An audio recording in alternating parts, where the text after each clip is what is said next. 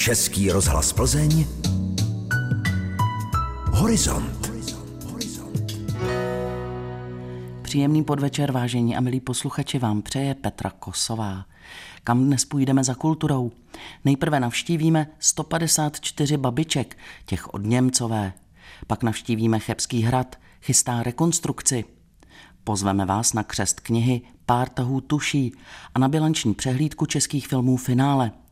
Dále budeme sledovat seriál Nemocnice na kraji města, ale nikoli v televizi, nýbrž v Chebském retromuzeu. Potom vám představíme letošního vítěze architektonické ceny Hanuše Zápala, kterou město Plzeň uděluje jednou za čtyři roky. A na závěr nás čeká pozvánka na setkání se strůjcem Impéria Škoda Plzeň. Téma Mezi knihami, které nechybí snad v žádné české knihovně a o které má povědomí většina čtenářů, patří babička Boženy Němcové. Jsou lidé, kteří tuto knihu četli nebo čtou a někteří babičku i sbírají. Přesvědčil se o tom kolega Lukáš Milota.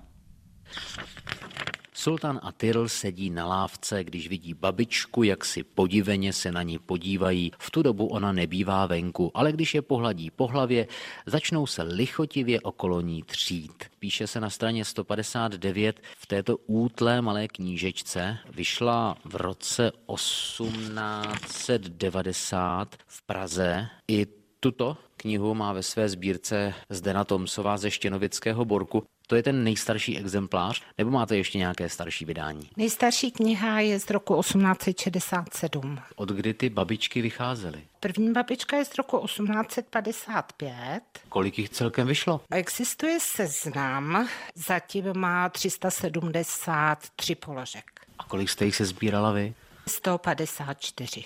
Co vás to napadlo? Sbírat babičku? Já čtu hodně celý život, takže když jsem opustila zaměstnání... Čím jste byla? Já jsem ekonom, tak jsem se začala všímat toho, že se lidi knih jako hodně zbavujou. Tak mě jako napadlo, že bych mohla nějaký knihy zachránit. No a pak tam byl ještě jeden moment, kdy po odchodu maminky jsem se jako by teda vrátila k babičce. Takže jste jo. si chtěla připomenout dětství, babičku? Mm, asi tak, no. Mně ta kniha přijde moc hezká, taková poetická, jako pramení z ní takový klid, žádný spěch. Vydání z roku 1901 s předmluvou Aloise Jiráska. Píše, Babička je jedna z nejlepších a nejvýznačnějších knih české literatury 19. století a zůstane jí navždy. Knížky jsou opravdu různě velké. Na té titulní straně většinou je vyobrazena nějaká babička, vydání s fotografiemi, vydání ilustrovaná, divadelní, filmová, tady dokonce babička v audiopodobě, kde ty knihy nalézáte přes internet i osobně teda se snažím navštěvovat antikvariáty. A tady máte i babičky psané slovensky. Snad tu slovenštinu nebudu příliš komolit. Na květnu nedělu ráno bežala barunka krieke natrhať maňušiek, tě vždy už kvitly, ako by věděli, že ich je v ten den treba. Babička samozřejmě existuje v maďarštině, ve francouzštině, v ruštině. Teď se objevila v srbštině dokonce. Tady je další babička, psaná ale těsnopisem. Těsnopisně upravil Vladimír Stejskal, Kniha je vydaná v roce 1947. Jediné, co si tady přečtu, jsou čísla stránek. Obdivuju pána, který si dal teda tu práci a skutečně to do toho těsnopisu převedl. Vy umíte číst těsnopis? No, uměla jsem to. Teď už asi ne. Zatím Zdena Tomsová vystavovala své babičky na pěti místech. Pokud by měl kdokoliv zájem, tak ráda svoji sbírku na výstavu zapůjčí. Historie a památky Chebský hrad navštívilo v loňském roce víc lidí než za rok 2016. Bylo jich přes 55 tisíc.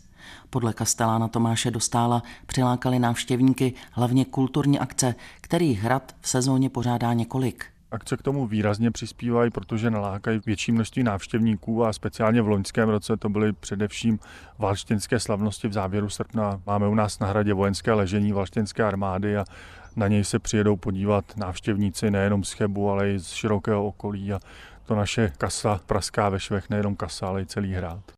Po úspěšné sezóně čekají hrad stavební práce. Je třeba opravit poškozené střechy nebo cihlové opevnění objektu. Práce budou stát zhruba 33 milionů korun. Většinu peněz tvoří evropské dotace. Hrad se před dvěma lety stal národní kulturní památkou, je jedinou císařskou falcí na českém území.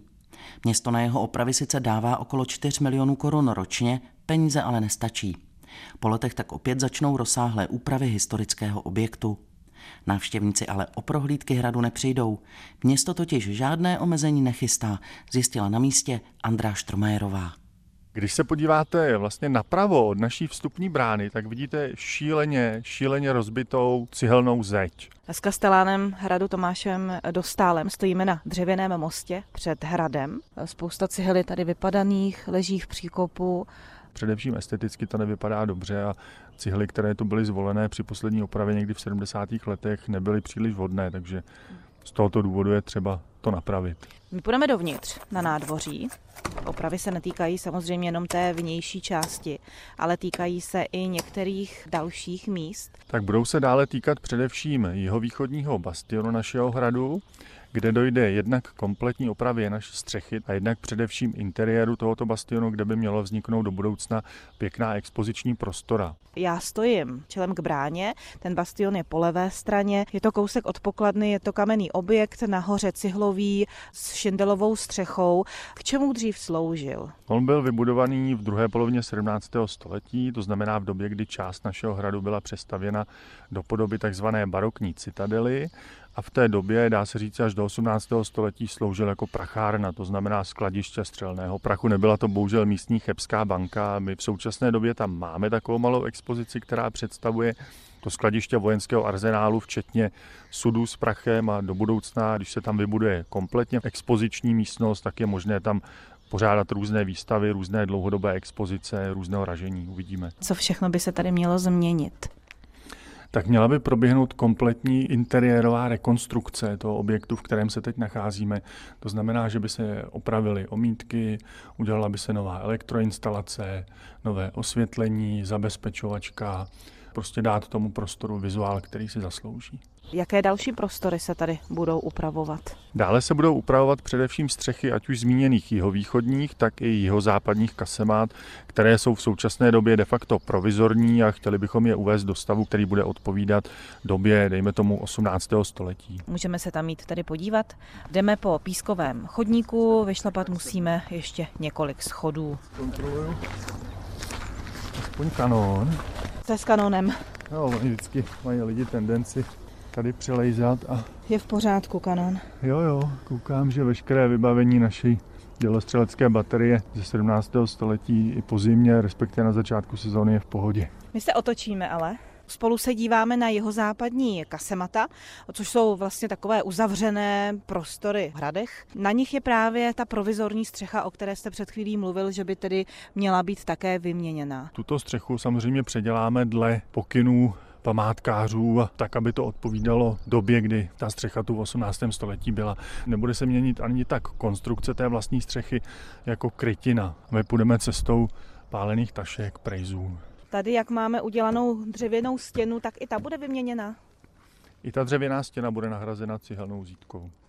Tak jak to dříve bylo. A jak dlouho to tady funguje, toto provizorní řešení? Toto provizorní řešení tu máme od podzimu roku 2014 a zatím bytě to provizorium funguje výtečně. Opravy hradu potrvají čtyři roky. Nejsou to ale poslední úpravy, které památka potřebuje. V budoucnu půjde například o odvodnění středověkého paláce nebo stavbu chybějícího patra. Knižní novinky. Křest knihy s názvem Pár tahů tuší plánuje na příští týden básník, majitel bezejmené čajovny ve Šťáhlavicích a organizátor kulturních akcí Ivo Hucl.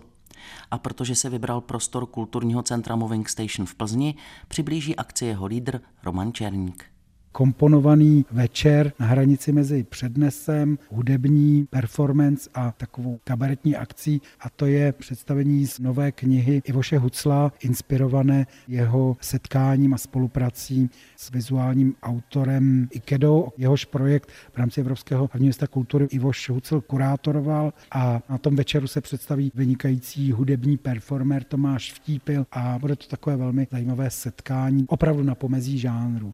Křest knihy Pár tahů tuší můžete navštívit příští týden ve čtvrtek 19. dubna od 19.30 v kulturním centru Moving Station na mostě Ivana Magora Jerouse v Plzni.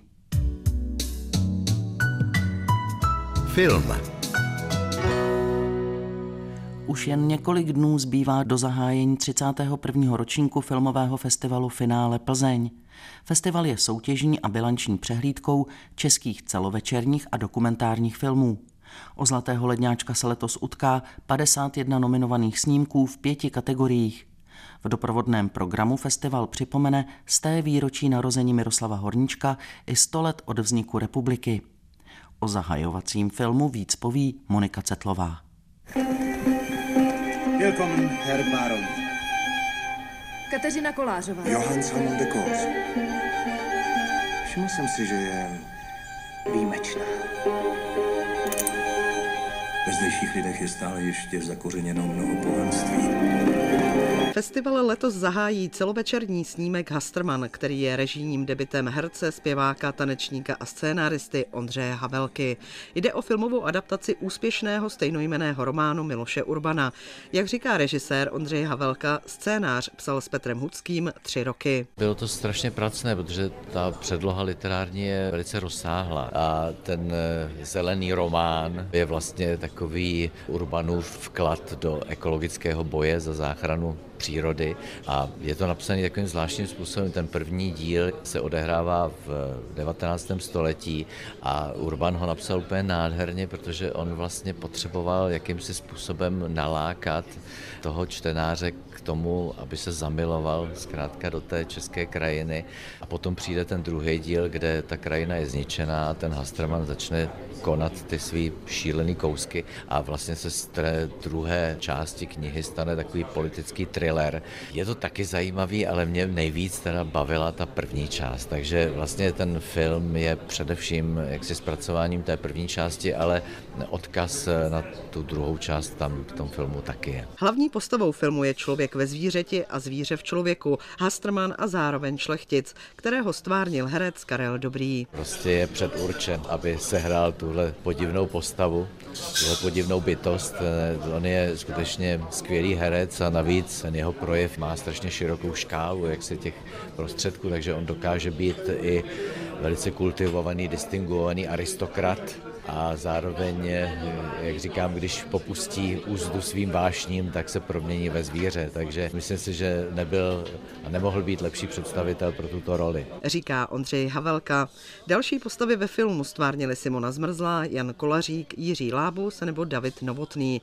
Natáčení trvalo zhruba rok. My jsme točili především eh, přesně v těch místech, o kterých psal Miloš Urban. Takže vlastně ano, je to pod horou Vlhošť, která se nalézá Breza, tam v té oblasti Zahrádek, Stvolínek, Holan. Tam je vlastně ta síť těch rybníků, o kterých se taky vypráví v tom románu. Takže vlastně ano, především severní Čechy. Tam, tam jsme dělali ty exteriéry. Ten film se natáčel od jara až do léta, se vlastně odehrává v několika ročních obdobích, takže ta realizace byla skutečně cesta na dlouhou trať, ale film spatří světlo světa, mám radost. No a samozřejmě je pro mě velikou ctí, to jsem zapomněl zdůraznit, že to teda bylo vybráno jako zahajovací film na festival. Festival finále Plzeň začne 19. dubna a během šesti dnů nabídne divákům víc než 135 snímků. Vyvrcholením festivalu bude jako každoročně slavnostní udílení cen Zlatý ledňáček. O vítězích rozhodne mezinárodní porota a vůbec poprvé budou oceněny i studentské filmy do 40 minut. Program finále najdete na jeho webových stránkách. A protože byla tři dny po zahájení prodeje vyprodaná zahajovací projekce Hastermana, rozhodli se organizátoři přidat ještě jednu. Přidaná projekce je na programu v den zahájení, ale už od 17 hodin v kinosále Měšťanské besedy. A také toto promítání uvede režisér Ondřej Havelka. Muzeum. 40 let uplyne letos od uvedení seriálu scénáristy Jaroslava Dítla Nemocnice na kraji města. K televizním obrazovkám tehdy usedali miliony diváků, aby mohli sledovat osudy jejich hrdinů. Retromuzeum Cheb v této souvislosti otevřelo malou výstavu, připomínající nejen tento seriál, ale i jeho tvůrce. Na místě natáčela Dana Jelínková. Naše mládí to bylo, no. Ve druhém pokračování zrovna operoval mladýmu nohu, tak ta noha byla mýho syna, takže tuplem ještě na tu nemocnici vyspomínám. Byl jeden z nejlepších, to jsme měli. Ty dnešní seriál to je vlastně taková, to připadá jako sbírka drbů. Já jsem byla ještě docela mladá, když běžel, ale moc si líbil, měla jsem ho ráda. Eliška Balcerová byla úžasná, Abraham. Ve srovnání se současnýma seriálama to je úplně něco jiného. Tak vzpomínají návštěvníci Chebského retromuzea na dnes už legendární seriál. Jak informovala kurátorka Daniela Kramerová, většina exponátů pochází z archívu scénáristovi životní partnerky Magdaleny Dítlové. Jsou to tedy nejenom fotografie, ale máme to štěstí, že nám zapůjčila také některé originální exponáty. Je to například psací stroj, na kterém eh, ona přepisovala všechny scénáře Jaroslava Dítla, protože to je vlastně zajímavost. Jaroslav Dítl všechny scénáře psal ručně a druhá fáze byla právě, že paní Dítlová je eh, přepisovala na tomto psacím stroji. Ten Jaroslav mi koupil starou Underwoodku někde v bazaru. No a já jsem takhle začala jako klofat prstíčkem, druhým prstíčkem, no a až jsem se doklofala do toho, že mi jednoho dne koupil elektrický psací stroj a opravdu jako samouk jsem začala opisovat ty scénáře a hrozně mě to bavilo. Prozradila Magdalena Dítlová a právě originální scénáře jsou také součástí expozice. Jsou to první díly, takže úplný počátek tohoto seriálu vidíme tam jednak originální obsazení, vidíme tam také originální vpisky, jak pan Dietl ještě v průběhu ten scénář upravoval. Výstavu doplňuje i zajímavá videoprojekce. Ona je to současná umělecká intervence Pavla Ryšky, který se částečně nechal inspirovat přímo seriálem a vystříhal záběry, které se týkají operací právě z tohoto seriálu a v té druhé části je konfrontuje s originálními historickými materiály ze záběry se skutečných eh, operací z té doby. A samozřejmě je tam naprosto zásadní hudba Jana Klusáka, bez které si nemocnici na kraji města nemůžeme představit.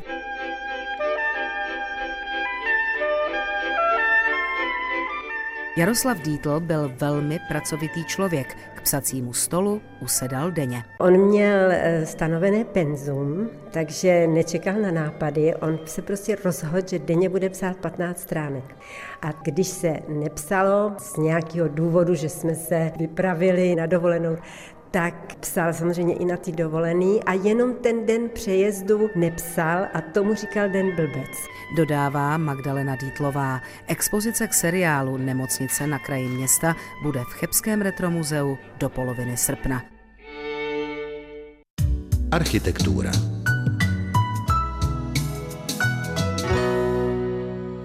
Cenu Hanuše Zápala získal pro letošní rok známý plzeňský architekt Jiří Zábran za návrh bytového domu Sladová Světovar blok D.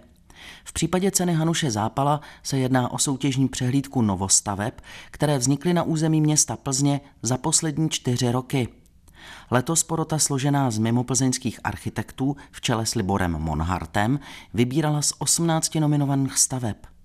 Je to takový olympijský cyklus, se z toho stál jednou za čtyři roky. Myslím, že skutečně to odráží okamžité výsledky kvality plzeňské architektury a zároveň to ukazuje na to, aspoň z mého pohledu, že i ten developing a developři se vyvíjí, blíží se tomu, čemu bychom chtěli, aby se přiblížili. Je to nutné, aby právě města tomu věnovalo pozornost třeba prostřednictvím takové ceny, jako veřejně vlastně, aby se jednou za čas udělal takový sumář, takové schrnutí? Já myslím, že to je skvělý, že ta medializace architektury a dobré architektury je strašně důležitá a že to je úžasný počin.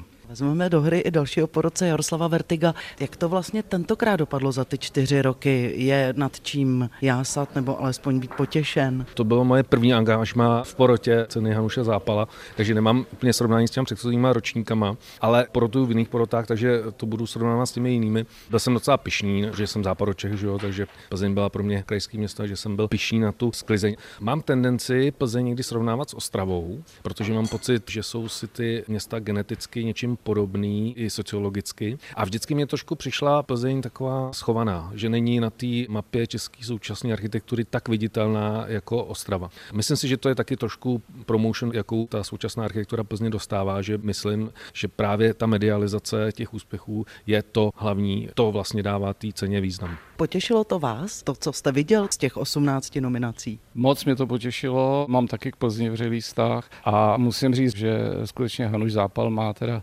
následovníky hodné toho jména. Konstatovali jsme při tom porotování, že spousta staveb by se dobře výjímala kdekoliv jinde, nejen v Plzni, Praha. Dokonce u některých staveb jsme říkali, to je Švýcarsko, prostě, když jsme to viděli. Takže skutečně ta kvalita jde nahoru a mám z toho radost. A ještě jeden aspekt, který mě na té porotě hrozně potěšil a překvapil. Architekti se málo kdy na něčem shodnou. Spíše pravidlo, že se neschodnou a že se pohádají. A mě zarazilo, že ačkoliv jsme jako různí architekti, dokonce různých věků, že jo, různý generace, takže v tomto případě jsme se úplně potkali. Doplnil Libora Monharta Jaroslav Vertik. Porotu z nominovaných staveb dále zaujal architektonický návrh úpravy hospodářského dvora Bukovec od Ondřeje Janouta, Bohuslava Strejce a Martina Zpěváčka, a to svým výjimečným přínosem konceptu sousedského bydlení do vesnického prostředí. Pozornost poroty si rovněž získal návrh sídla společnosti Reno Energie AS z ateliéru OV architekti SRO, který představuje zdařilou a podnětnou ukázku konceptuálního architektonického přístupu k menší administrativní budově v původní zástavbě de facto venkovského charakteru. Obě uvedené stavby získaly mimořádné ocenění poroty. A teď už má slovo letošní držitel ceny Hanuše Zápala Jan Zábran. Já si myslím, že v Plzni je potřeba víc jako pěkných staveb, kvalitních staveb a udělování architektonických cen. Patří k propagaci těch staveb a myslím si, že to je jedna z mála, vlastně skoro jediná, kde čistě o architekturu tím, že jsme to dostali jako za bytový dům, tak si myslím, že to je vlastně součást bydlení pro všechny, součást veřejného prostoru, takže asi je důležitý stavit kvalitní domy, protože když budeme bydlet v kvalitních domech, že, tak nás budou zajímat i ostatní prostory veřejný, takže myslím si, že to je jako dobrý. Panely všech nominovaných a oceněných novostaveb najdete až do 27. května na terasách pod Komerční bankou na anglickém nábřeží v Plzni. Výročí. Osobnost, která stála za mezinárodním vyhlasem plzeňské Škodovky, vám představíme v Kaleidoskopu příští sobotu 24. dubna. Tvůrcem světového strojírenského impéria Škodových závodů v Plzni byl dějinami trochu pozapomenutý dlouholetý ředitel Karel Levenstein – Podnik řídil s neuvěřitelným osobním nasazením od roku 1919 až do své předčasné smrti v únoru roku 1938. Osudy Karla Levensteina pro rozhlas mapuje historik Radek Diesler, který o této významné postavě první republiky sepsal knižní monografii. Karel Levenstein byl podle něj výjimečný hned v několika směrech. Za prvé byl jeden z mála průmyslových kapitánů, kteří byli nejenom erudováni jaksi v těch technických otázkách, ale zároveň rozuměl otázkám finančním. To byla pro ně byla obrovská výhoda, protože on vlastně původně byl vzděláním právník a svoje jakási učňovská léta, když se to tak řekne, tak strávil v bankovním sektoru před první světovou válkou. To je jedna věc. Druhá je ta, že on dokázal kolem sebe soustředit velice kvalitní manažerský sbor, který mu umožňoval vést ty poměrně smělé operace, ať už bylo potřeba získat pro Škodovku v zahraničí nějakou půjčku, což taky samo o sobě nebylo, myslím, úplně obvyklé. A potom v okamžiku, kdy ta Škodovka začala expandovat, dokázal získávat trhy nejenom ve státech malé dohody, ale třeba v Perzi zároveň dokázal vytvořit nějaké předpolí expanze Škodovky do Jižní Ameriky, což byl tehdy pro Škodovku taky zcela panenský trh a v posledních letech se pokoušel podobným způsobem expandovat do Sovětského svazu. Pořad o jedné z nejvlivnějších osobností hospodářského a politického života první republiky, řediteli plzeňské Škodovky Karlu Levensteinovi, připravila Petra Hinčíková v souvislosti s letošními oslavami z tého výročí vzniku Československa. Zároveň si tím připomínáme také 80. výročí Levensteinova úmrtí.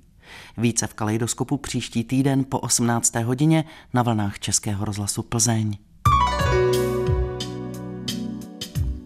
A to je vše. Dnešní horizont je u konce. Záznam tohoto pořadu si můžete poslechnout také na našich internetových stránkách plzen.rozhlas.cz v audioarchivu i radio. A pokud nám budete chtít napsat, třeba nějaký zajímavý námět z kulturní oblasti, pište na adresu kulturazavináč.pl.rozhlas.cz A nezapomeňte si nás naladit zase příští sobotu. Po 18. hodině na vás čeká Kaleidoskop. Teď se s vámi loučí Petra Kosová.